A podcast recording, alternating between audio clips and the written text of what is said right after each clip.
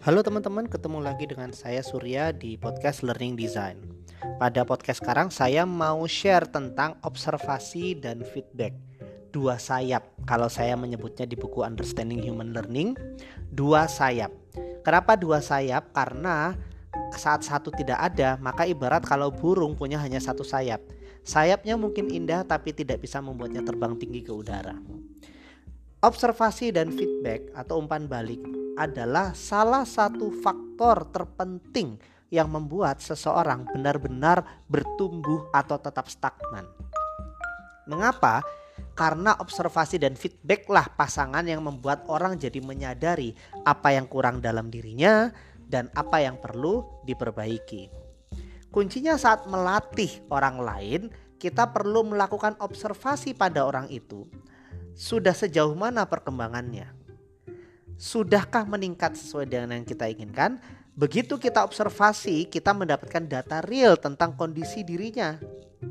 Sekali lagi, begitu kita melakukan observasi secara mendetil, kita akan mendapatkan data real tentang kondisi dirinya.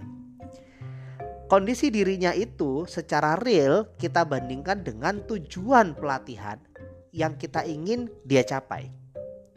Begitu kita berhasil dapatkan data real tentang kondisi dia per hari ini dan kita sudah tahu standar tujuan pelatihan yang perlu dia capai, maka kita tahu apa yang masih kurang dan di situ kita bisa memberikan feedback atau umpan balik apa yang perlu dia lakukan selanjutnya.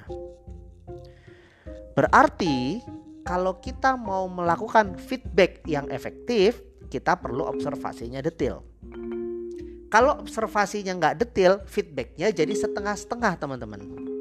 Kalau feedbacknya setengah-setengah, otomatis perbaikan yang akan dialami oleh peserta pelatihan kita atau orang yang kita latih, yaitu juga nggak akan maksimal. Feedback tidak maksimal, perbaikan dia tidak akan maksimal. Kenapa feedback tidak maksimal? Karena observasinya juga tidak maksimal.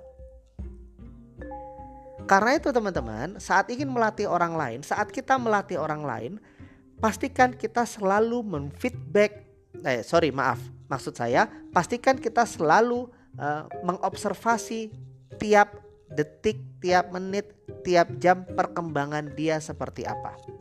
Kalau dilatihnya di dalam kelas tentu lebih mudah. Kalau seandainya uh, dilatihnya jarak jauh, maka kita bisa mengobservasi melalui laporan-laporan yang berkala. So teman-teman, eh, jangan sampai ini kita abaikan. Saya pernah mengalami ya, eh, mohon maaf ya. Saya dulu pernah mengalami eh, ikut pelatihan di mana saat trainernya mem- menyuruh kita latihan. Oke, sudah dikasih petunjuk, Anda lakukan ini. Setelah itu dikasih waktu ya sepuluh menit. Trainernya ternyata keluar, entah di luar ngapain, ngecek WhatsApp-nya mungkin, atau misalnya mungkin merokok atau santai-santai gitu kan. Begitu sudah sepuluh menit berlangsung, dia masuk, beliau masuk dan bertanya, gimana? Ada pertanyaan? Gampang kan? Sudah ya? Ada pertanyaan? Ada pertanyaan? Gak ada pertanyaan? Oke ya sudah, kalau gitu kita lanjut. Kami bingung. Beliau tidak mengobservasi, beliau jadi nggak bisa ngefeedback. Saya yang latihan, saya nggak tahu kurangnya di mana. Karena yang ngerti standarnya kan trainernya. Saya bukan yang ngerti standarnya. Begitu saya melakukan, saya nggak tahu ini sudah bagus atau kurang. Nah inilah luput observasi. Trainernya tidak mengobservasi, maka tidak ada feedback. Saya nggak tahu harus berkembang seperti apa. Saya nggak tahu apa yang perlu diperbaiki. Jadi, selalu observasi prosesnya. Dan siapakah yang paling tepat mengobservasi dan, meng, dan memfeedback? Tentu adalah orang yang paham standarnya, yaitu si trainer sendiri. Uh, saya menemukan ya beberapa kasus uh, trainer meminta untuk memfeedback antar peserta, begitu. Oke, ini nggak apa-apa sih. Tapi memfeedback antar peserta jangan dijadikan rujukan utama. Kenapa? Karena yang paling ngerti standar tujuannya adalah si trainer kan. Yang ngerti ujungnya harus kemana itu trainer.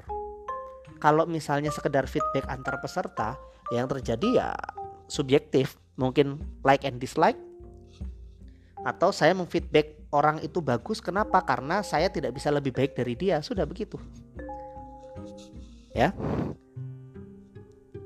Berarti kalau kita melatih orang lain, kita tidak selalu mesti uh, bicara, menyampaikan materi dan terus ngomong, orang harus mendengar.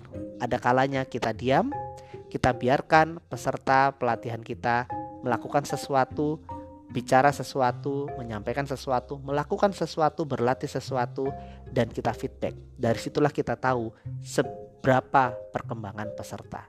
Begitu kita sudah tahu datanya, kita bandingkan dengan data tujuan, kita bandingkan dengan tujuan pelatihannya, kita simpulkan yang kurang A, yang kurang B, yang kurang C, lalu kita feedback sehingga dia bisa memperbaiki. Selamat mengobservasi dan memfeedback secara optimal. Saya Surya Krisnanda. Wassalamualaikum warahmatullahi wabarakatuh.